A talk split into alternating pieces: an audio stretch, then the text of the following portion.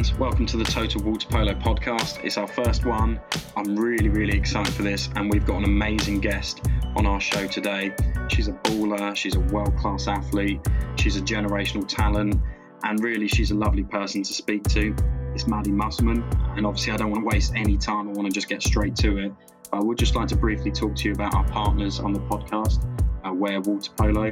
Wear Water Polo are producing really high quality team kit, trunks, costumes, t shirts. It's all uh, really, really good quality. It's low cost and it's good for the environment. It's made out of recycled materials.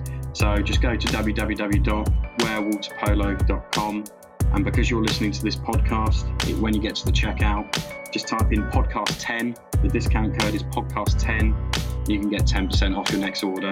Honestly, it looks really good. It's really comfy. The t-shirts, you can wear them in the gym, or even if you fancy it on the dance floor on the night out, whatever it is, head over to uh, Wear Water Polo, type in podcast 10, the promo code, get a little bit of money off. And yeah, thank you very much for joining us. Let's get on with the show.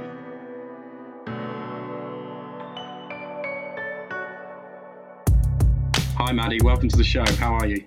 I'm good. How are you? Thanks for having me. Yeah, yeah. Um, we're really excited to have you. Uh, I can't really hide my excitement. Um, I guess we've got so much to talk about.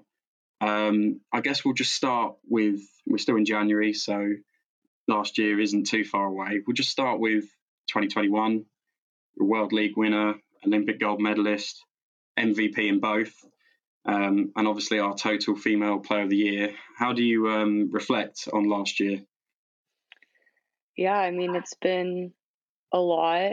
Uh, just with COVID, everything getting extended a year um, with water polo, but just a lot of time to grow, um, both mentally and physically within, you know, the sport of water polo. And I think, you know, going into World League, going into the Olympics, uh, just that preparation that I've personally felt, and as a team, we felt um, just having that extra time uh, was definitely special um, and something that I think I look to uh, really take you know to heart to know that you know having that extra year was was really important for us um, and for me um, as well just as a player and as a person. And when i reflect back on it it's just obviously very exciting um, and i wouldn't have been able to do any of those accomplishments um, without my team and without the people that were supporting me. So it's definitely um, when i reflect back I, I, think of all those people around me um, not just myself.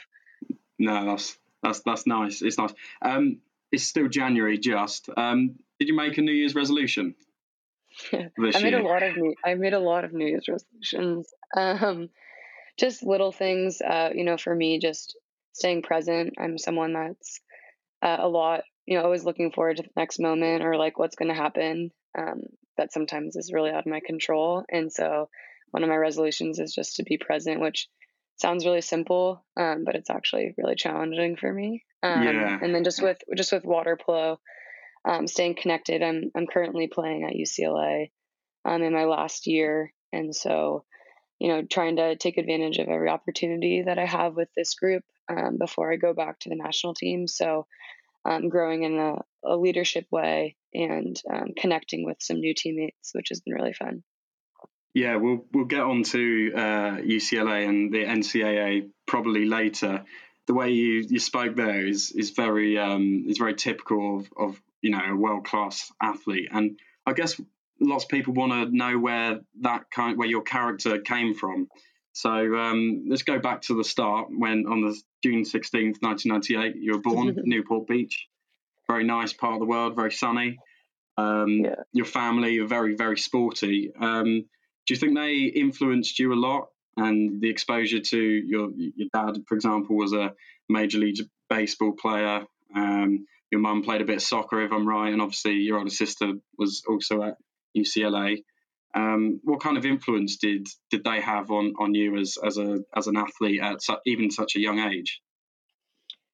I've been very very lucky to be surrounded by very competitive and loving people in my family, and you know, my parents obviously have been very involved in sport. My dad playing baseball, my mom playing soccer, like you said. And, you know, when we got put into sports, I think one of my, you know, what I remember the most is that there was never any pressure to play a certain sport or to be a certain way in my sport. They were always very open minded, wanting me to enjoy the experience. And I think for me, that allowed me to grow in so many ways. Um, and obviously, there's kind of that exposure to like very new experiences and kind of navigating that in my own way. And, and I appreciated that from my family, not having kind of that pressure to be first all the time or um, to always be successful. You know, for me, it was always about kind of those learning moments and um, obviously, we're competitive. I want, wanted to win at a very young age with everything that I did. Um, you know, just the culture within my family, everyone's very competitive. Um, and I think that's kind of sparked everything within water polo. And, you know, for me, when I started, water polo was so many sports in one. And so, when with all my friends as well, I was like, I'm playing basketball in the pool, I'm swimming, I'm playing, you know, hockey in some ways with wrestling. And I just had so many connection pieces to so many different people, whether that was in my family or with my friends, and I just loved that piece. Um, and I and I took it with me in every part of my life um, outside of water polo as well. Um, you know, into the classroom. I was super competitive, still am, and uh, I know that as I continue forward in my career, I know that that piece of me will will never go away. Um, and I will also say, like, my faith is really huge for me as well. My family um, have always been, you know, had a, have a, have had a lot of values that you know kind of drive our family, and um, you know, it's not about self glory, and there's so many things that go into um, the way that we live our lives, and that's also just a huge part of me as well. You, you just spoke there, uh, you know, at the beginning about your parents not putting pressure on you in, in a specific sport. I think there's probably a lesson there for a lot of parents uh, who might be pushy. I, I, won't, I won't mention any that I may or may not have interacted with. But um, yeah, totally. We everyone can see how competitive you are, and um, I, have just got a bit later on to talk about that, that competitiveness and your concentration and focus. Um, and yeah, how hard it must be to stay humble when really you're you're probably one of the best players in the world in in, in your sport. Um, yeah, it's just yeah, it's a it's it's a really good mindset to have. Um, when did you choose water polo? So you, you said there before that no pressure particular sport. You maybe played basketball, maybe a bit of baseball because of your dad. When was it water polo that, that became the driving sport? For me, it actually happened pretty young. Um, I I did swim team. I did um, junior lifeguard guards, which is in you know Newport Beach. They have you know kind of like lifeguard safety at the beach. Um, and I played a little bit of basketball. I surprisingly actually didn't play baseball or softball. I oh, really. Um, and yeah, my parents never put me into it, and I never really got into it. I thought it that's where you would have got your, your throwing or... technique from, but maybe maybe not. I know. Maybe not. No, it came only from water polo, surprisingly. And yeah, I don't know. I just I felt like when I started, I started when I was eight, um, and my Olympic dream started pretty young. In my in my yearbook, I think when I was in sixth grade, I wrote that I wanted to be an Olympian. And I think at that age, it's pretty young yeah. to kind of kind of start that um, dream and just kind of visualize what that looked like for me. And my parents never played water polo; like they did not know what water polo was when they, you know, they're from the East Coast, and when they came out to the West Coast, it, you know, it was a learning moment for all of us when we started. And I kind of liked it. I kind of liked that, you know, everyone in my family knew what we were doing, and you know, it's a part of like that piece that I told you about where, you know, kind of navigating your own sport and not feeling the pressure from, you know, external pressures to be that way. Um, especially, you know, from your parents. And I think for me, when I started at 10 and unders, and my sister also played, I, I played because of my sister. And she's four years older than me. So she had kind of like a kickstart to it. And I just wanted to be like her, and so just followed in her footsteps. And I think I only played water polo probably starting in like seventh grade, sixth grade, seventh grade. That was my sport. Yeah, yeah. The sibling thing is, I think, is quite common um, for for for a lot of uh, a lot of people. Do Do you remember what your first water polo memory was, whether it be playing or not? You said your sister um, played. Was it maybe going to watch her and thinking, yeah, I fancy fighting someone in the pit, or or I don't know, was it you know you were swimming and then as you got out, there the water polo players are putting the goals in or something, and oh, I'll try that out. Yeah, I it's hard to remember like back when I first started because when I was in 10 unders, I know that I played with the boys and I was like one of the only girls on the team, but I don't really remember like the actual water polo. I just remember like the feeling of wanting to beat them and like that competitiveness that I was talking to you about. But I say I would say like my first vivid memory is when um, I played for Corona Del Mar, so CDM club, and my sister got to go with her team to Hawaii. And so my whole family got to go. And so I kind of like maneuvered my way in onto the team. And like I wasn't technically on the team, but I got to play with them. It's kind of just like a fun tournament. Um, and I remember getting to play, um, you know, obviously in a very beautiful place in Hawaii and playing water polo. And that was probably like my first big nice. memory with just like starting nice. water polo and like remembering the actual nice, playing. nice. You, you, you just mentioned there that when you were playing the under 10s, um, you were playing with the boys and you were the only girl. Now, you know, my experience of water polo, I've I've seen that so many times. You have a team of you know, te- so often teenage boys. I know you said it slightly earlier, but you know, very t- testosterone and then you have these girl these girls that really enjoy it and probably technically better than the boys. Um, how how do you do, do you think it's beneficial for girls at that age to, to play with the boys and learn a lot, or would you would you be in favour of maybe segregating them a little bit? Um, at what what age what age do you think is the best for the development? I mean, I'm all for mixing it up. Um, I I'm actually a huge advocate for putting actually young girls with young boys because I mean, the fundamentals are everything with water polo, um, and every little movement that you do um, can be learned at so many different ages.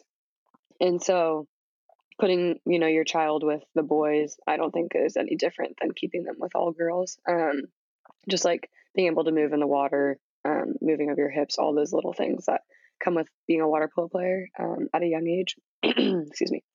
And I think, you know, for me, it made me really competitive because you know boys are boys and they you know never want a girl to beat you and i think that just made me even more competitive.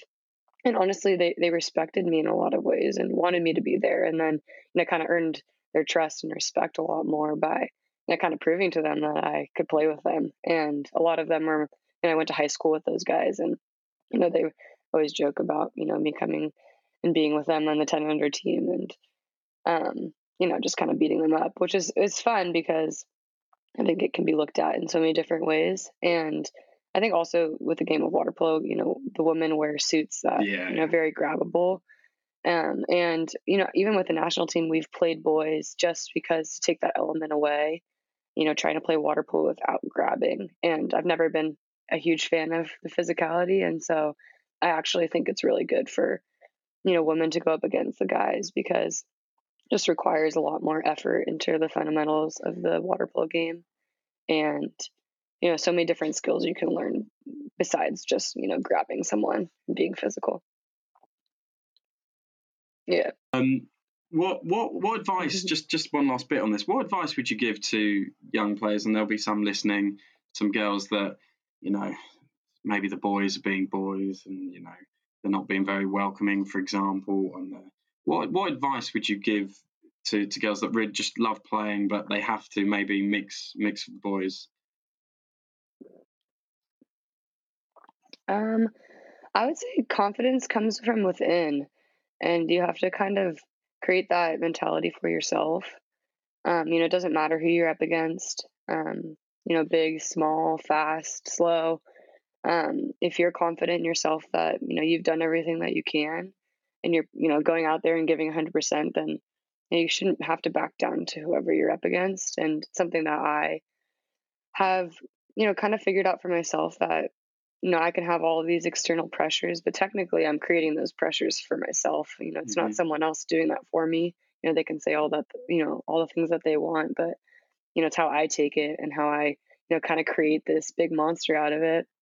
And, know the confidence really is is coming from yourself. Um, and i also always tell really young athletes like it's okay to fail.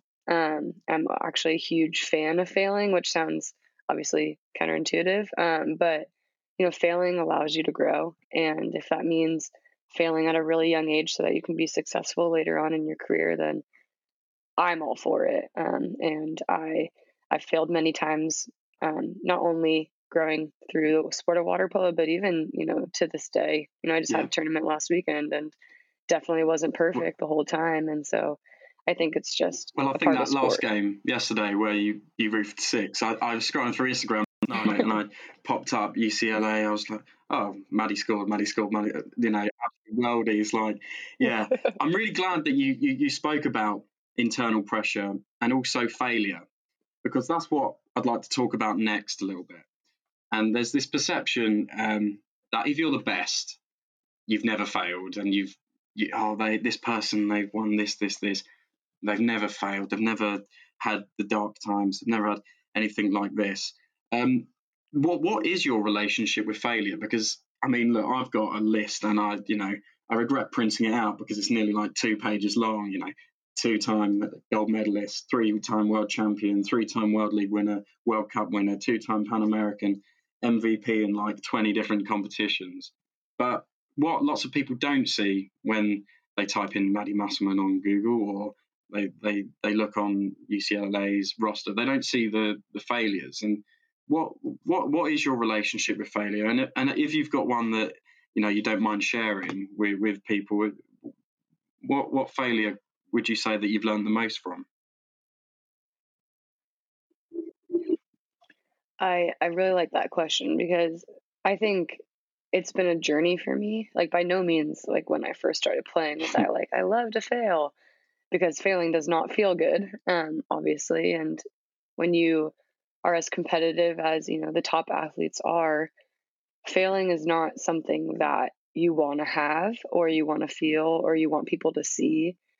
But at the end of the day, I think I've learned that you have to embrace it and it's kind of something that's a challenge for me that I that I look forward to now because you know I came onto the national team at a very young age. I was 15 and if I told myself that I had to be perfect all the time um, to be there, then I wouldn't have made it because I failed the first day I got there. Um, and I probably would have walked out the door like, I can't do this anymore if I you know, was trying to be perfect all of the time. And I mean, athletes all over the world strive for perfection, but I'm not sure if they ever actually accomplish it um, to, you know, the 100%.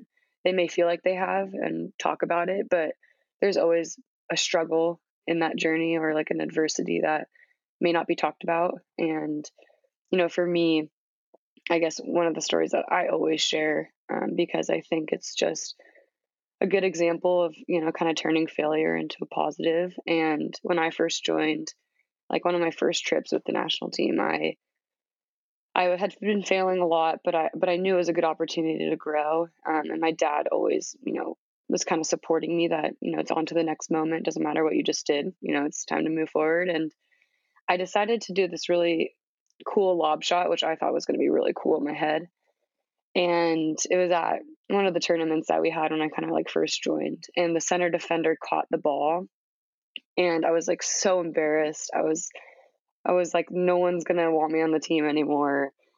Uh, you know, it didn't even make it to the cage. Like I'm supposed to be, you know, putting it in the cage. That's part of my role, and I was just like so distraught. And then we watched it on video in slow motion, and I just I just like was so embarrassed. I was like, I'm never, I'm never coming back. Yeah. But then I kind of flipped the mind switch and I was like, well, I had this really embarrassing moment. How about I make that one of my best shots in, you know, moving forward? And my first Olympic goal, I scored a lob. And so it's it's just kind of like full circle for me, like using that story. And it's something that I actually didn't really realize until probably a couple years after the Olympics that I you know, had such a big failure and then ended up having a really cool moment at the Olympic Games. And I share that now a lot more because it's nice for people to hear that you don't have to be perfect all the time or you know getting invited to the national team can be really intimidating. You have athletes that have a lot of experience um, but how can you make it the best experience that you can have by just accepting failure and kind of trying to grow with it? And you know obviously that comes from within but it comes from you know creating a culture and having good teammates to support you um, there's so many components that go into overcoming failure but yeah, that, that, that's it. a fantastic story about the lobs, and uh, yeah, I, perhaps I've got a few teammates that lob far too much, and it doesn't go in as as well as yours do. Um, you, you, spoke about um, the team around you. We will come on to that in just a second, but just just one last thing, really, on, on you. Um, I, I, read a piece in the Daily Bruin that talked about Adam Krikorian's first meeting with you. And one thing he pointed out, and I think anyone that's watched you whether it's been for like a minute or for lots of games, seasons on end, um, he noticed concentration, focus, and determination um, when you were actually not even playing. When you were at the 2013 NCAA tournament at Harvard and you weren't even playing, but you know you, you see it when you line up for a game. Like your your eyes are straight. You know you're focused totally. Um, and I guess that lots of athletes struggle, maybe not in games to focus, but when you're not on the pitch or when, when you're away and training on your own, um, what, what advice would you give to young athletes or, or athletes in general to, uh, to, to keep focus? And I guess the second part of the question is, what for you is a non-negotiable behaviour for for for staying staying focused? That's a good question. I mean, you know, when he made that comment, I obviously mm-hmm. was, you don't notice those things. Like, I think it's just a part of who I am that we talked about earlier and like the values that I have as a person. I try to be as present as possible. It's not easy. I've definitely had like mental challenges where it's like definitely not present, but I don't know. I, when I was at that tournament, I was watching my sister play in NC2As. Like, I feel like I just love the sport enough where it kind of consumes me and I get like super hyper focused on it. But it takes practice for sure. And I think I learned more about mindfulness once I got into the national team. Um, but, you know, being where you are and like being where your feet are, I feel like is always kind of like a quote people use. Um, and I, I wouldn't say I knew that at that age when he made that comment, but I've definitely have learned that moving forward within the sport and being coached by him specifically and also playing with a bunch of Olympians and national team athletes, the professionalism that my teammates have had. And, you know, for me to kind of watch that and like mature at a very young age, I think I was very lucky to just kind of have those idols around me to emulate them. And, you know, if I got distracted and you look to your right or to your left and they're like super mm-hmm. yeah. hyper focused, you want to be exactly like that. And so, I just was very lucky to have that kind of surrounding environment um, to be hyper focused um, in those moments. And I think for me, breathing, I know this sounds like super mindfulness and guru but like I I do struggle with a lot of anxiety and I think breathing is like the best thing to keep you in the present moment when you're playing water polo. And like I said, like you can't be perfect all the time. You're going to mess up in a game and you know how you're going to be in that next moment when you're swimming down the pool and you just like missed a wide open one on nobody like i did at the olympics many times. And you know who do you want to be for your team in that next moment? And for me it took a lot of just like a deep breath turn around and you're on to the next. And i think that's like something that's not a lot of people notice like what you kind of talked about like no no one really notices all those little things that sometimes some athletes do and it could go really unnoticed. You know, they look at your accolades or how much you've scored or your stats. Um, but for me, it's like, what are those little things that other athletes are doing that I can that I can kind of adopt so that I can be my best. And I've seen a lot of athletes take breathing into a lot of the things that they do, and it could be super small. Um, it could be like a half second, um, but it goes a long way. Um, and for me, it's gone a, a really long yeah, way in the way that it's really, It's really interesting to hear that you know something so small as breathing you know sometimes people you know in, in the heat of the moment if it's their cup final or a league game you know kind of forget how to breathe Um, but what you, you, you did speak about breathing there, but have you got anything else that you do? Maybe you know, like a pre-match ritual, I guess, like a, a pre-match thing that you do, or or maybe after games. What's your process? Um, not necessarily to just get in the zone, but just something you do before every game that you you've noticed helps you uh, stay calm and stay focused. Yeah, I I've tried to create a routine that's like super consistent. I think sometimes the environment makes it hard to do that, but something that I know that I can consistently do is like visualize whoever we're playing or like visualize what I want to do in practice or a lot of things that can happen like with your eyes closed or like on a bus or like in the car. Obviously don't close your eyes while you're driving the car, but just like that visual that visualization of of the game and not like a visualization in a way like where you expect the expectations of how you want things to go or things to look, but just maybe who you're going to be up against or just like sometimes I visualize like the little movements in water polo, you know, shot blocking or coming over your hips and obviously those are goals. So sometimes it can turn into expectations and that's kind of where my frustration sometimes lies after a game when I like visualize almost too much of what I want to happen. But I think it's something that I find really helpful to kind of get me in the zone, kind of that focus you were talking about. And it's probably more of a one on one experience for me, like just kind of being with myself.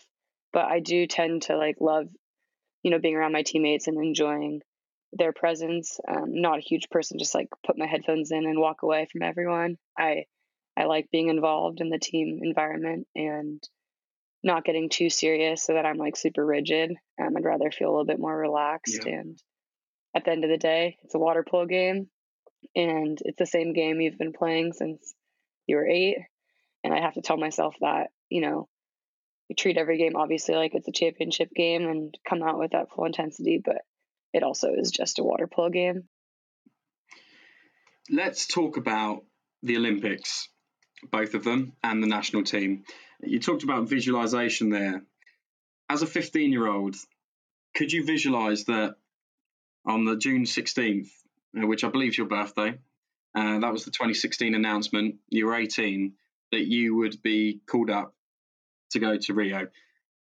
How crazy mad was that? Like, what were you, what were you feeling? What what was going on inside your head? Like, probably like an outburst of emotion, I should imagine. Yeah, it was it was pretty crazy. I mean, we had I think we had four returners from 2012, so we had a lot of new people experiencing like being told that they were going to be on an Olympic team, and so and everyone's journey is so different getting there, and so just so many different emotions with each person and then you combine that into like one room where everyone's together getting told that they're an olympian it's very special and i was so young that i thought everything was really cool and amazing and i think i'm very thankful that i had that mentality of just enjoying every little thing in 2016 and um, you know getting to share that with so many people outside of just my team and I didn't really think that I was going to be able to, you know, have the journey that I had. You know, I went to online high school. I, I had a lot of sacrifices that I wouldn't have traded up in a heartbeat. Um, you know, I, I did it out of a choice that I wanted to do, and it wasn't, you know, no pressure. And I think it made it a lot more sweeter, um, just because of all the things that I did and and then I got to look around at my other teammates and you know reflect on what they had to do to get there and it just makes it really special to you know embrace the people next to you who got called to the same team but made that team in a different way um, and got there in a different way and it makes it makes it really special. You, there's so much to unpack. Um, you, you just mentioned there that you you did online high school. Um, I believe it was the two Fischer sisters as well, Makenzie and Aria, were both teenagers. Makenzie deferred a first year at Stanford, I believe. Um, and you spoke of sacrifice there. Um, not every teenager is going to the Olympics. There are some, but but not well, not all of them, and that's cool. But did you feel like you missed out on anything? And that's quite a weird question because some people might think, well, of course she wouldn't. She's won a gold medal at 18. You know, she's playing for the national team. You know, what, what she missed out on. But the reality is, all the best athletes, all the world class performers, they've made serious, serious sacrifice uh, that a lot of us don't see. Um, and what was what was that like? What was that like? You know, you, you didn't you, you dropped out of uh, where you went went to online high school. Sorry, being away from friends. Um, do, do you feel like there's aspects that you missed out on, or do you view it as well? Actually, this was what I had to do to to make it. Yeah, you know, for me, I think in the moment, I I didn't care. Like I was like, oh, I missed a dance for high school.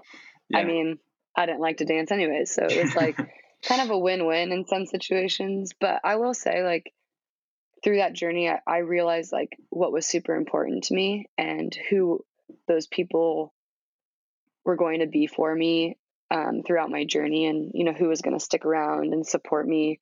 And you kind of got to, I kind of got to see that um, through my first experience, and you know, it's not easy, you know, being in high school. Um, you know, I'm sure you know high school is a lot of drama and there's, you know, friends and dances and just so much going on that I felt actually a lot more relieved when I left it and I left that space just because I had one goal um, and one routine and one schedule that I just had to follow for a year. And I had best people surrounding me to do that. And I think sometimes when I reflect back on it now, and you know i'm surrounded by teammates and people that you know ask about some high school experiences that i just don't have mm-hmm. sometimes mm-hmm. i'm i just i have to say oh yeah i don't have that experience i've never i've never done that um but it's not something that i'm sad about um obviously it can be coined as like a sacrifice but like i said before i i didn't really look at it like that um in the moment and you know just wanted to take advantage of the opportunity to be there and I loved my sport enough to do that. And some people probably thought I was crazy.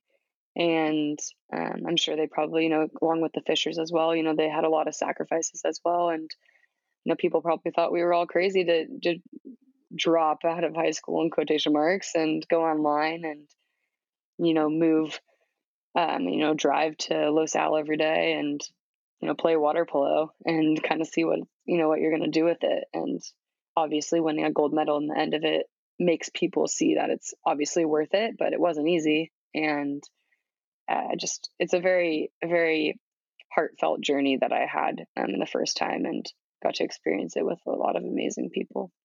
Yeah. You did, you did say there that you're not very good at dancing, but I've had TikToks pop up which suggest the opposite. But anyway, we'll, we'll move we'll move on from that. Um, you, you said there about the people surrounding, you know, that you've surrounded yourself with going into a team with Melissa Seidemann, Courtney Matthews, and Cami Craig, and obviously the go Maggie Steffens, um, that's like wow, you know, big pressure. Did you ever feel like oh, I can't let these guys down? You know, I can't. You know, they they want to win gold. You know, they they missed out maybe before. Yeah, they won it in 2012. Like, what? How how great was the pressure on your shoulders from that point of view? Because for me, when you're in a team, the fear of failure, fine, you it's understandable, but the fear of letting your teammates down is like is really, really, you know, pressing, and it, it weighs heavily on on shoulders, particularly of an 18 year old. I should I should think. Um, yeah, what what what was that like going into a team of you know living living legends, really, in a way? Yeah, it's it's definitely intimidating and you know being young and like i said not wanting to fail and you know kind of trying to prove yourself that you like should be on the team or should be in that space it's it's a lot of like mental exhaustion because i think like i said you like create these internal pressures like obviously there's expectations and standards that teammates hold each other accountable to and they were definitely vocalized um, you know the kind of like that professionalism Eh, to, to be a certain way and to approach everything the same and make it like the game making practice like the game. And whenever someone slipped up you know you got to hear about it. And i think i i never wanted to have those comments at me because I wanted to earn that respect and that and that trust. And it takes a lot and it's but at the same time, you know, those those leaders don't want to beat you down. You know, they want you on your team and they want to to build that relationship with you and I, I had a moment where I definitely was like, I don't think I can do this. And I think they could probably see that a little bit. And um, I actually became really close friends with Courtney Mathewson. She's one of my best friends. And uh, she definitely took me under her wing a little bit and told me that I deserved to be in this space and with this team and to fully take advantage of it. I wouldn't be there if I wasn't contributing something to the group. And I think her saying that to me definitely sparked a little bit of fire. And I think from that moment on, I, I kind of took what she said and um, just tried to be, emulate them uh, and try to be like them. And instead of, you know, being a follower all the time, you know, trying to find ways to lead. And, you know, everyone does that in a different way. And they supported that. And, you know, they were all amazing um, in supporting, you know, finding your role and what does that role look like. And it's not going to be the same every game. Um, it's it might not be the same every team. And how are you going to adapt to it and step up when you need to step up or make that extra pass when you need to make mm-hmm. that extra pass? And they were perfect examples of, you know, that professionalism and that just kind of nurturing leader that you want to have when you're really young and sometimes just don't know what you're doing and the game moves super fast and it probably feels slow for them or at least it looked hmm. slow for them and i'm feel like my head's spiraling out of control and you like look to your right and she's like just breathing yeah, like i was talking yeah. about and i'm like oh my gosh how do i do that and it just takes practice and you know they were they were amazing yeah um yeah i mean one last thing on on uh, well two last things on rio really um I, I, guess I'll come back to that actually. Um, I was just going to talk, uh, ask you what the culture was like, and um, did anything surprise you about the way that you know Olympians behave? Relative, was there anything that surprised you? But I guess the the one thing I, I, I would like to know is, obviously you've had two golds now, so you, you've you've had the experience twice, but I should imagine the first one was particularly special. Uh, given the circumstances as well with Tokyo. What what was that like standing there? The, the first moment that medal was put around your neck, you know, the weight over your your neck, feeling the medal, looking at it, thinking that I've actually got one now. Like what what was that like? Can you try and put that into some words for for us mere mortals that that, that will never be able to achieve that?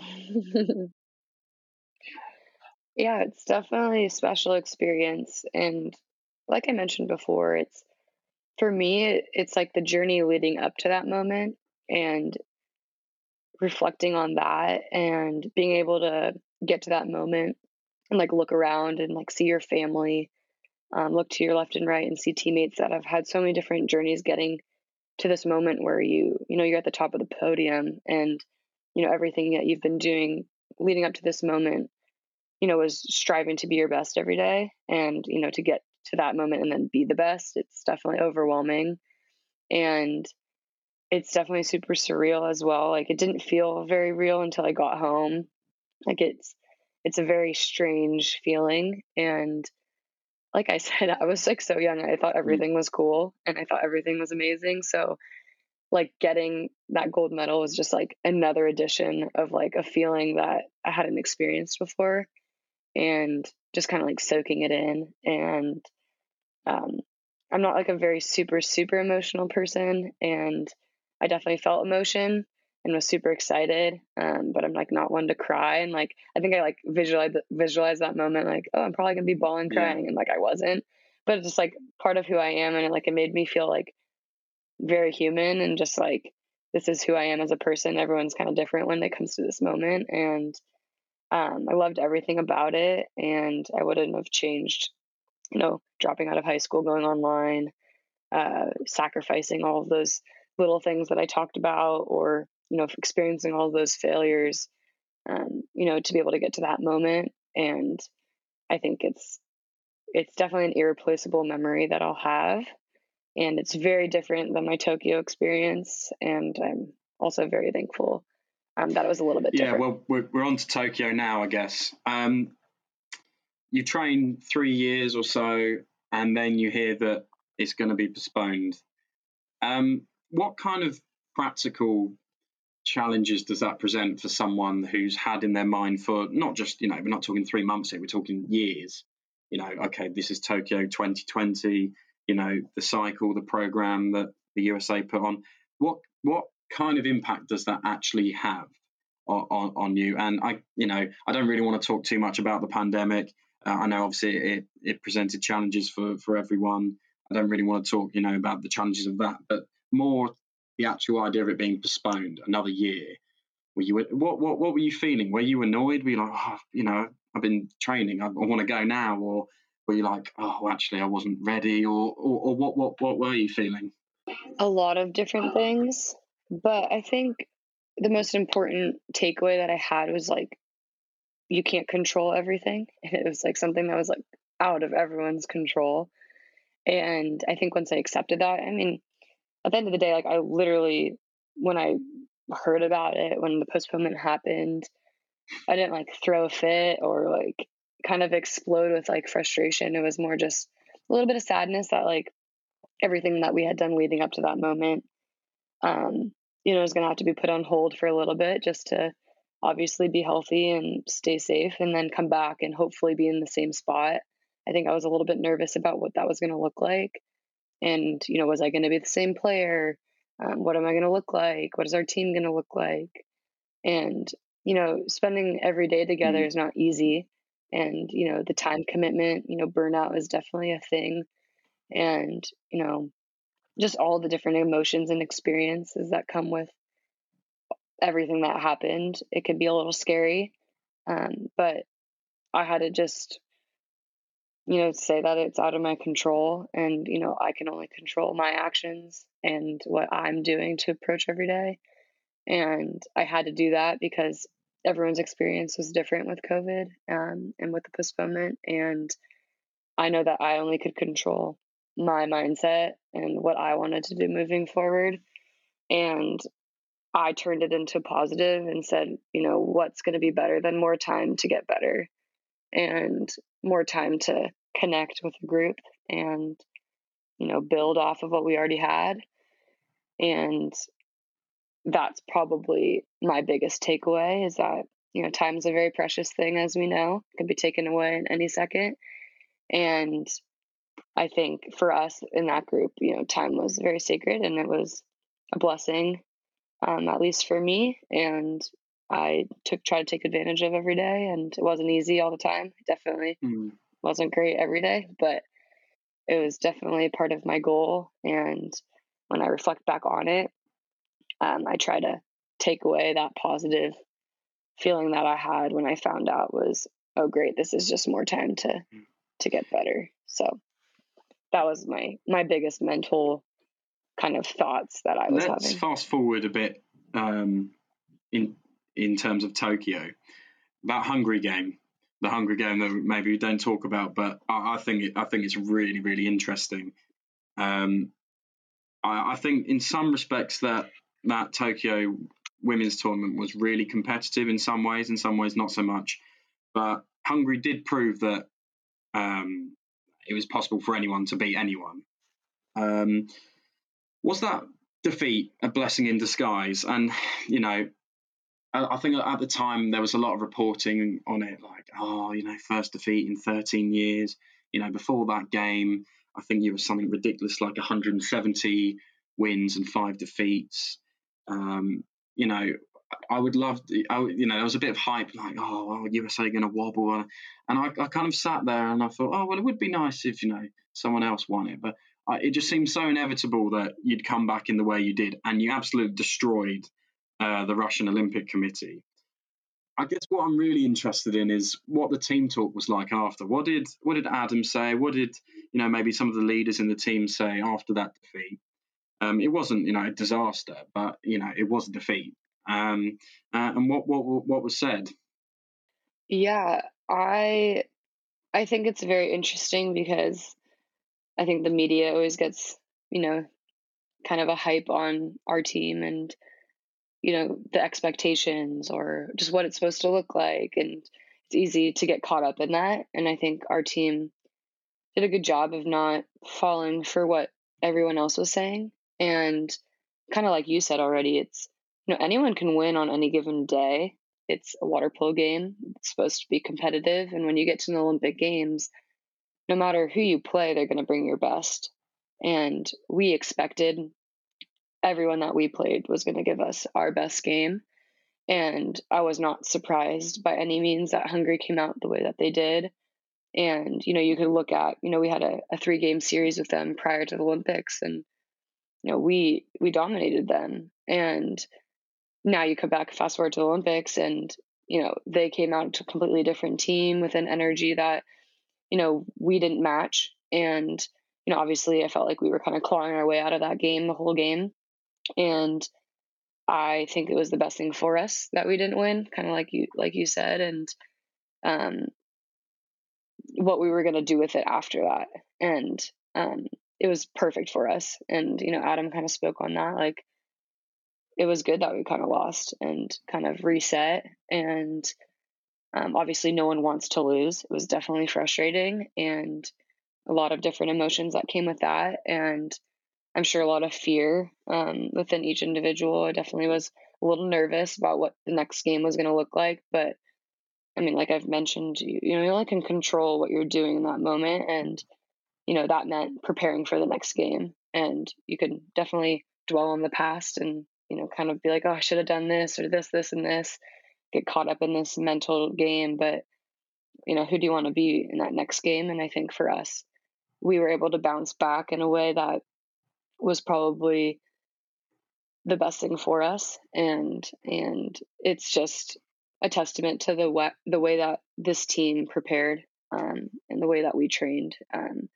it just, you know, being able to fall back on your preparation and trust that, I think goes a long way. And we were able to kind of come together as a group and move forward in a very competitive, like different energy, um, just kind of this firepower that I don't think I'd seen from that team in a really long time. And so it was pretty special to experience. And and I kind of got mm. over that that hump, that loss. Definitely was was not great, but I think the best thing for us. Saying you bounce back is like a is a massive understatement.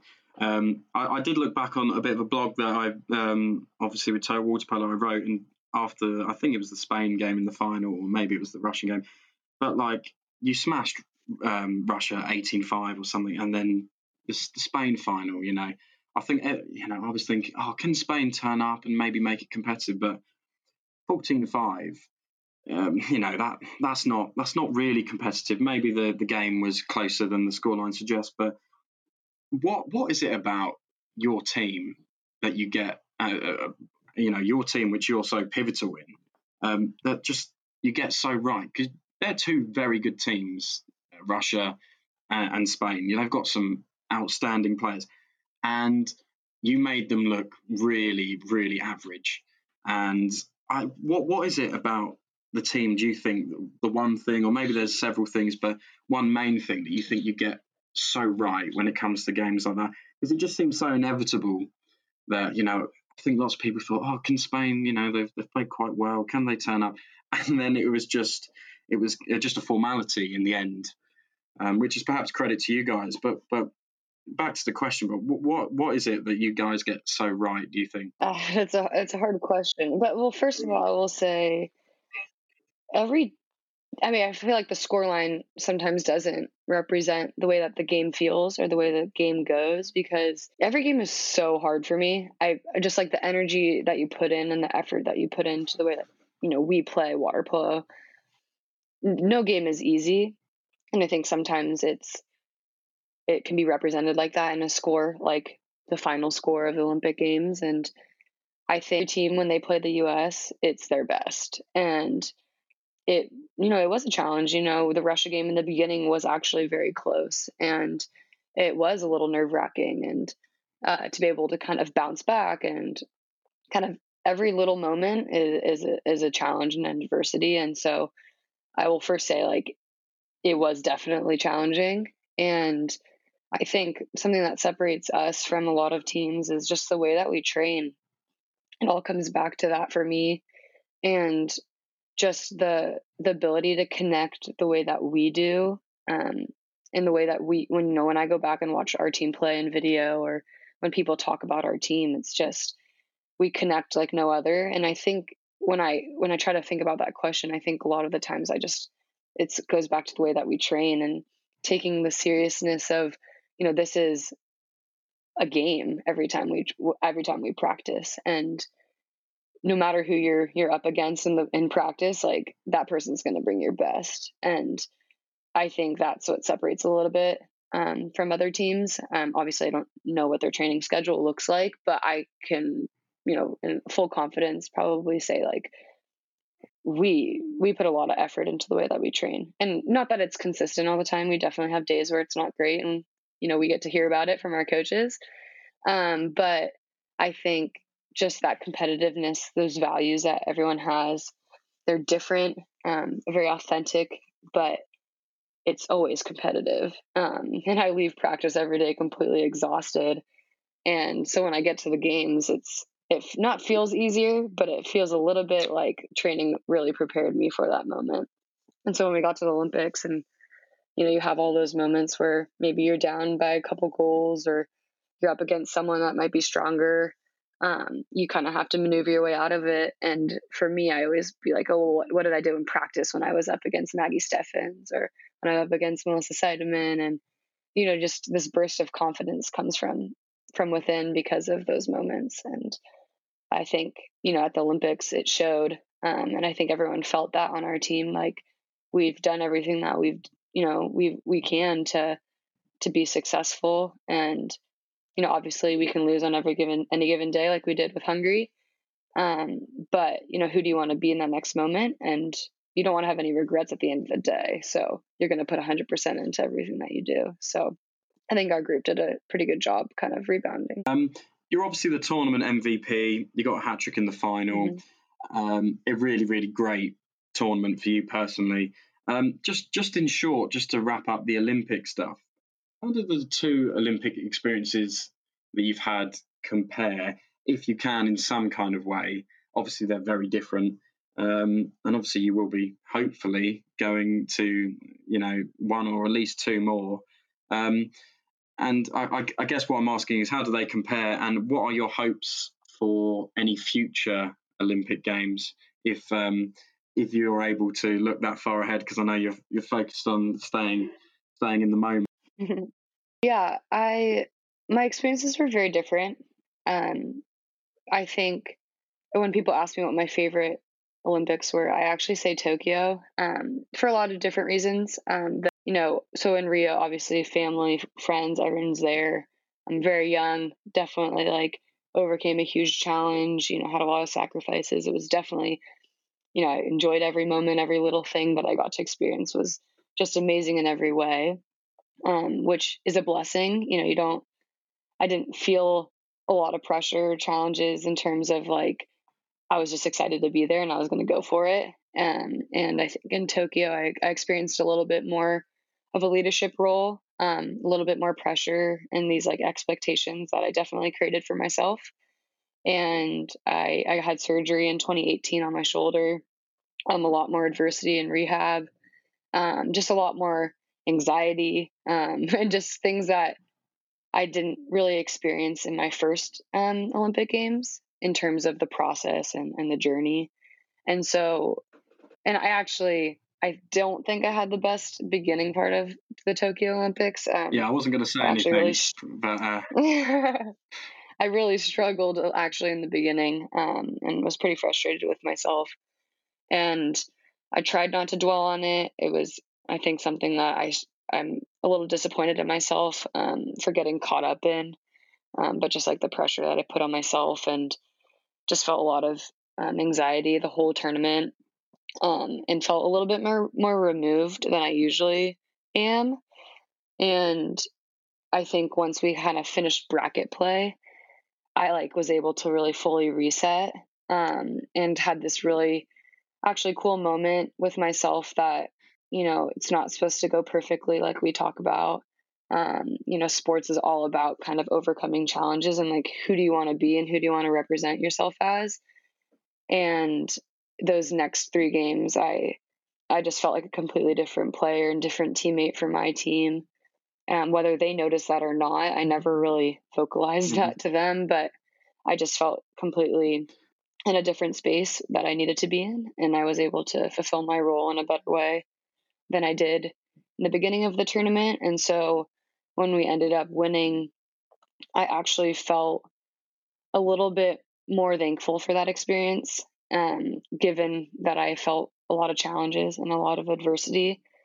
And so my two experiences with, you know, Rio and Tokyo were very different, but very thankful that they were different because it just gives another story to share um, and another journey um, to bring people along with and to kind of share those failures and those successes with others that may not look at it as like, oh, but you are MVP.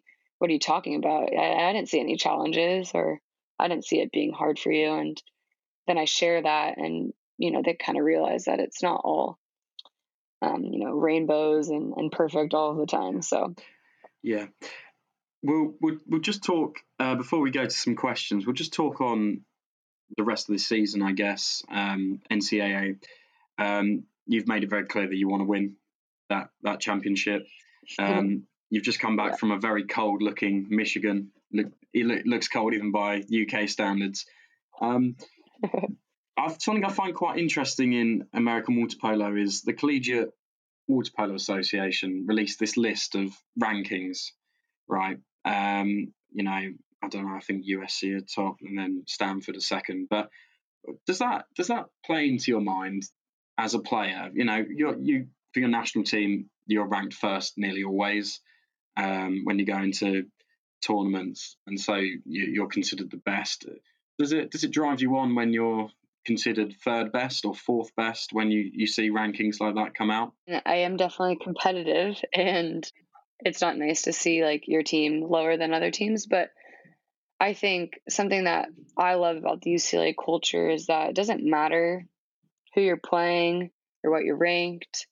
Um, you know, bringing your best every day is a choice that you make, and it, it takes the team um, to kind of put you, you know, before others. And whether you know your ranking is lower or higher, or whatever it may be, um, you know, at the end of the day, you just want to play your best and you want to be your best. And something that we talk about UCLA is, you know, you're playing yourself, um, you're playing your team, um, you know, it doesn't matter. You know, your approach should be the same no matter who you're playing. You know, no one game is more important than another game. And, you know, we started that two weeks ago when season started, and we've been treating every game the same. Um, and we've had a couple slip ups. Um, you know, some games have been a little bit more challenging. And, you know, that came with our approach to the game. And I think if we're able to kind of have that consistent effort of hey this is a championship game i think for a group that you know may not have the experience that i have um, you know but want to be the best i think can go a long way. And you know my role on this team is to share that experience um, to be a good example of what that looks like and uh, hopefully that they can kind of hop on board with um, you know being gritty um, and taking the responsibility uh, as a teammate to prepare yourself and to be the best, you know, UCLA team that we can be and kind of showcase that to every team that we play. I'm, I'm very excited um, for a season mm-hmm. to keep going and for this group to to play, you know, top teams, you know, lower ranked teams. It doesn't matter to us um, because it's going to be the same no matter yeah, what. It's definitely evident to me that even when you no no disrespect to the national team, of course not, but you, there is a certain glimmer in your eye when you talk about UCLA, and I think it does show when when you watch that. I think it's it is special for you to play for for UCLA, and you know some people might think, oh well, the national team is the end goal, but be able to stay focused with your with your uni is um, is, is really good. Um, can you win it this year? Yeah, I mean, I'm going to take it one day at a time with this team. And I think why not us? That's kind of our, our theme and our motto is people are going to say things. Um, teams are going to beat teams. And it's who you want to be now that's going to help you be where you want to be later. And I've never doubted UCLA. I've seen pretty amazing things happen with this group um, in the past. I've been away for some time. Obviously, it's been a couple of years, but you know, coming back, the culture is strong. Um, there's a, a, huge commitment from a lot of girls. Every single person on this team that's has a role, um, and just to make sure that they know that they're important and that they have a the ability to make this thing go the way we want it to go, I think is the biggest thing. And win or lose, um, I just don't want to regret anything. And so I'm putting everything that I can into it. And I hope that they can see that. And I hope I can bring that out of them so that in the end, it's not just that we're close to winning, but that we won um, in so many more ways than than just like the national championship and that's what I'm most excited for. I want to win, obviously, um, but I think I'd be winning in a lot more ways if we just played our best and we did everything. It's a good answer. We'll, we'll, we'll, we'll, definitely take that as a yes. Um, that that that's all. That's all for now. We'll be back shortly with um, some questions and some more.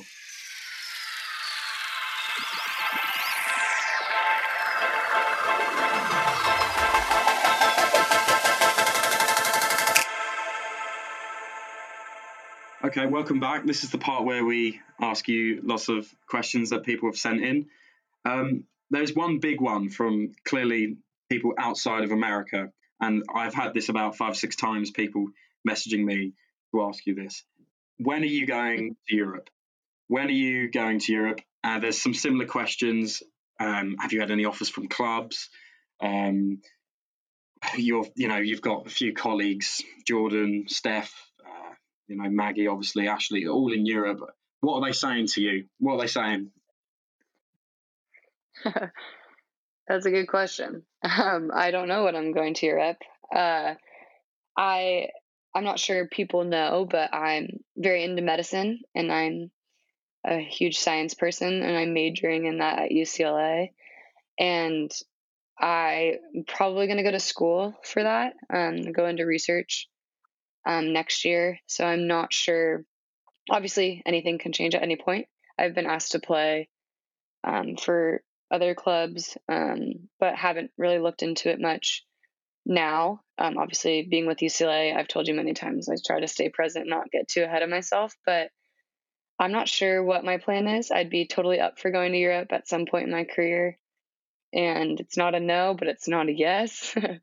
Can I be really cheeky and ask if the who the offers have been from? Um, I'm not sure specific club names, um, but like Italy, Spain, uh, you know, p- p- places that my teams, yeah, places that my teammates have played for. Um, definitely been asked. Yeah. Um, I, I, guess I guess on that, this is this is my own question. No one's asked this, but do you think it's a bit um, maybe disrespectful is not the right word, but do you think it's a bit presumptuous that people should expect you to go to Europe? Because at the end of the day, the the uni system in America is clearly working really well, producing really really good players, and yeah, there's some you know some of the best players in the world from America are going to Europe. But do you think do you think actually, well, what what is the attraction? In terms of development, I can do just as well staying in America. Yeah. So, I mean, I've I've seen it be, you know, work for so many different people doing different things. And so I wouldn't say like one way is the best way. And I think that's something that's really cool about our sport is you can kind of navigate your own journey um, and what you want it to look like. And I think it's very popular to, you know, for us who are from the US to go to college um, and to play for your college and you know to kind of have that pride in your school and then when you graduate a lot of athletes play abroad or go play in a different country. Um, it's not expected i would say. I think it's more just based off of how you want to develop as a player and how prepared you want to be for when you come back to your national team. And so i've had teammates that have obviously gone to play in spain or italy or greece and have loved it. Um, and then I've had teammates who've never gone abroad, who've played with, you know, have graduated from college already and then have gone back and coached and played with them, kind of got in and trained and have had a completely different experience. And so I'm kind of being optimistic to both sides of it because I don't know what my journey is going to look like yet. And I don't want to pressure myself to do one thing or the other. So I wouldn't say it's bad to not go abroad or it's, you know, amazing to go abroad. I think it just depends on who you are as a person and if you would, you know, fit in where you're going. Um, if you would, you know, want that experience to play abroad, then I don't see any harm in it. Obviously, there's so many talented players that you get to play with, and there's not many opportunities that you get to play with other national team athletes. You know, usually for me so far, I've only played against them. I've only I've played with one teammate, Bronte Halligan, on Australia. She came to UCLA for my first three years, and it was awesome. And so I know what it's like to play with someone that you play against all the time. And I bet, you know, I know all my teammates are having fun playing with so many other national team athletes and, you know, the sportsmanship that comes with that and the connection. You know, it's not just about playing against each other. Um, you know, it's kind of how can you play with each other. So yeah. Just kind of depends. Yeah. Okay. So if there's any coaches listening, they, they, you're gonna have to make a good offer to uh, convince Maddie to go. um, moving on, then we've we've got we've got lots of questions like this as well, uh, or something similar. Um, and the the question is, who is the best player in the world in your opinion? We we we've we've had similar variations. Who would be your dream seven? I guess those those two are. We'll, we'll go with those two. Firstly, who's the best player in the world in your opinion right now? And I've got a note here saying many would say uh, you, so excluding yourself. I definitely would not say myself. Um, I think it's easy to kind of like jump to my team, but I think I would want to branch out a little bit because I think everyone on my team's amazing, and I don't want to be like just supporting them Have all I put the you on the spot? Have I really put you on the spot? I no, I mean I just there's so many players that I would want to play with, um, Yeah. or like kind of pick their brain on water polo with, and someone that I I think has stepped up a lot and it kind of comes to mind. I think the Spanish team is very um, talented and has a lot of girls who've just showed a lot of commitment to the sport. And uh, Bea Ortiz, uh, I think number four, um, she's just kind of the way that she plays the Yeah. game. Um, she's developed in so many different ways, and I've just admired her um, ability to kind of step up for her team um, from 2016 to 2020. Uh, she was a huge leader in 2020, and it was kind of cool to see someone that's, um, you know, not the biggest face of of water polo um, do really really well. And I guard her a lot, um, and she's someone that I that's very challenging to guard. Um, and just she's also just a super respectful t- um, player and someone that I have a lot of respect for um, and just good sportsmanship and uh, just a good person. I don't know her very well, um, but just from playing against her and seeing her interact with her team, uh, definitely a fan of her. Yeah, she's a top player, having a really good season for Terrassa. Um, your dream seven, to put you on the spot. So uh, we we will ask everyone this. I think. I, I think to be fair to you, but your dream seven. So past or present, favorite players, keeper, centre back, centre Past or forward. present? Yeah, yeah, Oh, yeah. To put you on the spot, Okay. and they will be listening. So if you know, they'll hold you to account. I'm sure. Is it, I'm not a part of the seven, right? You can be if you want. Or In fact, yeah, yeah, yeah. Why, why don't you make yourself? 'Cause if you're I'm the playing with captain. them- You're the captain. oh gosh. Uh, I'd probably put Maica at center Yeah. from Spain. I'd put. It can be past or Um, present. I know Yeah, that's the hard part. I'd probably put Melissa Seidemann Yeah. as my defender, solid at the back. number three. Yeah, I put. I put Ecat from Russia. Yeah, Surprisingly, I'd put her on the four five side though, because I think she's a Yeah, really good okay. passer. Put Courtney Mathewson on the one two side because she's a sniper. looking out for your friends. Looking out for my friends. yeah, make sure you don't fall out over this. Yeah, and then um surprisingly think that the new lefty from the from the Netherlands, she had an insane Simone. yeah. I put her van der Kraat. I put her over on the Yeah. four five side with ECAT. Yeah, scary how she can put them away. That's Um, hard because there's so many good players. Yeah, yeah. So There's not as many Americans. I think you'd put in, but I think you're maybe you're you're trying not to be biased. So I'm I can trying res- not to be. I, ca- I can I can respect that. That's fine. Um, this is quite an interesting one. Um, what is the one thing you hate about water polo? It's quite weird. That we you know we wouldn't expect a question like that, but what what do you hate about it, if anything? Hate's quite a strong word, but is there anything you really is a strong dislike? You know, like a drill or swimming. You know, everyone hates swimming. I mean, swimming's never fun, Yeah. but I, I don't mind. I don't mind that. I enjoy the physicality sometimes. I think the game can be played very cleanly, and so I get really frustrated sometimes. There's just a lot of grabbing or like Yeah. simulating. I'm not a fan of acting. I think just play the game, and you can maybe act if you get hit. Who's hit. the worst at acting you've played against, or is it you don't want to say? I don't know. There's a lot of people that act. But I mean, sometimes it's a part of the way that they play. So, Yeah, but that yeah. makes them good. So Hundred percent. I just, I just sometimes the the acting it frustrates me. Um, But that's just a simple thing. Yeah, yeah, yeah. Um, we've got one here, and uh, it is. It says, "Who is Maddie Musselman?"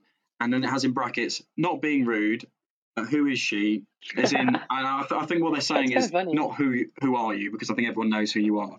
But what what sort of things do you do outside of water polo? What what sort of things are important to you? Yeah, I think something that is talked about a lot more in the sports world is that we're all more than just athletes, and that's why I actually I enjoyed this question because I think we all have different aspirations and different goals that are outside of our sport. And like I mentioned a little bit already, is super into medicine and science, and I know that I want to go into the medical field one day. I want to be a doctor, so that's kind of something uh, unique about me. Uh, I also love to bake and cook. Super huge foodie. I love food. What do you bake? What's your Um, go-to? I'm like I'm a I'm a cookie, chocolate chip cookies, Oh. brownies. Yeah. Would it would it win you a Great British Bake Off? Though? No, probably not. I'm not good with like the presentation. I'm just good with the taste. That's all that matters, really. So I'm not sure. Yeah. That's all that Yeah, matters. Um, okay. Um, let's go for this one. If if you weren't a water polo player and they put slash coach, because I assume you, you've probably maybe coached them, what what would you be? And I guess you've covered that with with medicine. But is that is that is that clear cut? Is it that easy? Would you, if you hadn't have taken up water polo, would you? You know, it's quite a difficult question, really. You never know, but Um, no, I think I've always seen myself in sport. So I know if I didn't play water polo, I'd Yeah. be playing a sport. Maybe I guess if I didn't play water polo, I think I would either see myself in like volleyball or tennis. I really love tennis. Um, just like really fun sport to watch. But if I wasn't doing sports at all, I don't know what I would do besides like my medicine interest started when I was young, but I feel like you could go in so many different directions with life that I've been I'm fascinated by it so much. I like I love architecture too, like interior design or medicine was would probably be the biggest one though. Yeah, you, you spoke about um, architecture and interior design. Uh, we got a question here that says the best pool you've ever played in. I assume it's what is the best pool you've ever played in, and you've probably played in some really really cracking pools. But is there one that Yeah. stands out for you? Maybe not just because you you've beaten a team there, but just you know, you've walked in and thought, "Wow, look at this pool! It's beautiful." I my freshman year at UCLA, we went to Barcelona and we played at this pool. I wish I knew the name of it, but it had a view of like the yeah, entire it's, city. it's the one open air one now in Um, front of. Yeah, yeah, yes. it's, it's a lovely pool. Yes. It's a lovely pool. and we play we practiced at sunset and it was just like insane um and it made me very thankful for our sport So any any of those teams in Barcelona definitely getting a getting a nod to s- sign her up if you've got those uh, sunsets. Um, the best coach you've ever played under, and I, I actually think this question's quite unfair because there's so many different coaches you have in your development, and you know everyone would be thinking, oh well, it's Adam. You know he's you know he's guided you, but you know is there Adam's a fantastic coach, no denying it. But is there someone else out there, a coach who you you can maybe give credit to, or, or coaches that have really, you know, who you think are, you know, top drawer and have really helped you? Well that's so hard because i don't want to disrespect any of them by not picking them uh i mean i was coached by ross sinclair um in high school my junior or my sophomore my junior year he's um, also involved in the ODP pipeline for national team. But when I first started playing for him, I think just when someone believes in you or like tells you how much potential you have as a player, I think it's really confidence building um, and encouraging to hear someone like super motivating at a young age. Um, and obviously, there's discipline and there's, you know, you know, a coach who's going to tell you what you need to work on or um, how you can do things better. But he was someone who kind of balanced that very well and had very high expectations for a young group of girls. Um, and also just was super passionate about the game. Like he loves water polo. Um, and I thought, you know, for me at, at a young age, I would, I was very impressed by it. And I, you know, was inspired by that, that passion and, you know, kind of kickstarted me right into the national team when I first started. So I'm very thankful for him. Also, I'm just going to talk about all my coaches that I like. Um, um, Adam Krikorian, obviously, uh, has been a part of my entire development as an athlete from when I was 15 till now. Um, definitely uh, has offered me so many different pieces of advice and, you know, has challenged me in a lot of ways and has been there for me in a lot of moments. Uh, so just super thankful for him as a coach, but also as a friend. Um, and then Adam Wright, who's my UCLA coach, has been just super amazing in terms of changing the culture of UCLA um, and making it the best that we can be. Um, he's a three time Olympian. Um, he has had a lot of experience with the national team, and his standard is so high for us um, as young athletes. And I, I think it's really good. Um, it, it definitely is setting us up for success, not only within our sport, but, you know, for what we're going to do after sport. And, you know, when he speaks, everyone listens and it's very captivating. And to have someone that's very insightful, has had a lot of experience with um, the national team to come back and like coach a college team. He coaches the men and the women. And to have as much passion as he has, it's just, you know, we're all very, very lucky. Those are probably my top three. Cool. And anyone that's not mentioned, uh, Maddie doesn't rate you. No, I, I love them all. Good, good, good, good. Um, this was quite an interesting one. Um, what is a rule change you'd like to see made in water polo? A rule change. Yeah. Um. Let's put you on the spot. Yeah. Is, is there has there been anything that you thought oh, that would make the sport better, or you know, make it more appealing, or? I I used to not be a fan of the six meter foul, like getting live now, but I do think it makes the game more interesting because there's just a lot more involvement um, and just like action. But I I love the game. I don't know if I would change anything. Maybe the new hockey sub rule. I don't know. I just feel like it's a kind of a way out. Um, yeah. just because if you're tired, yeah, you train to kind of go up and down the pool all the time. Why not just keep going? But I know some people enjoy the hockey sub, but I don't think we ever really used it much, so I don't see a use for it. Um. Okay, that that's fine. Um we've got one here. Um, what is Maddie Musselman's karaoke song? Do you have one or several? I don't know if everyone's seen this play, but one of my favorite plays is Wicked. And there's a song called Defying Gravity, and it's just like this high pitched song that everyone loves. Um, Defying Gravity from Wicked. Yeah, or um, I want to dance with somebody. Yeah, it's quite fitting, really, for you know someone like yourself. Thanks. Yeah, and you can sing it, can you? No, not no, singing it. No, no, no, no, not not now. Obviously, not now. Not now. but yes, I can sing. Good, good. Okay, well, we'll we'll we'll ask we'll ask someone to record you when you're doing it next. Um, I, I, guess the last one we've got, and I think this will be really um, interesting and insightful for all of our listeners. Um, what is one non-negotiable behaviour to be a world-class athlete? Oh, I feel like there's so many important things. But do you want a three? Should we, should we, should we increase the list to three? Does that help or not really? Um, sure. I mean, one is I feel like they're all rooted in like values, um, but just being super open minded as an athlete and like knowing how good you can be. Like it doesn't matter what you've done, um, but it's what you're going to do. And I feel like I guess the behavior that shows that is just like this humility um, and knowing that you can, you know, win, lose, um, and how you show up that next moment is really important, and how you like have that attitude or behavior um, in your next moment. I think that shows a lot about who you are as a character, um, and as a teammate, and as a player. I think that leadership and the way that you lead um, by example. I think actions speak a lot louder than words, and I'm always been a huge fan of the athletes that are able just to like grind it out um, and and kind of lead in that way. You know, they could you know say that they're going to do all of these things, but are they able to put it into action? Um, so people that kind of can speak speak well, um, but, but then also act well. Um, and then I also will say, um, I guess my third one. Oh, this is hard. I think my third one would be I don't know, motivating to your teammates.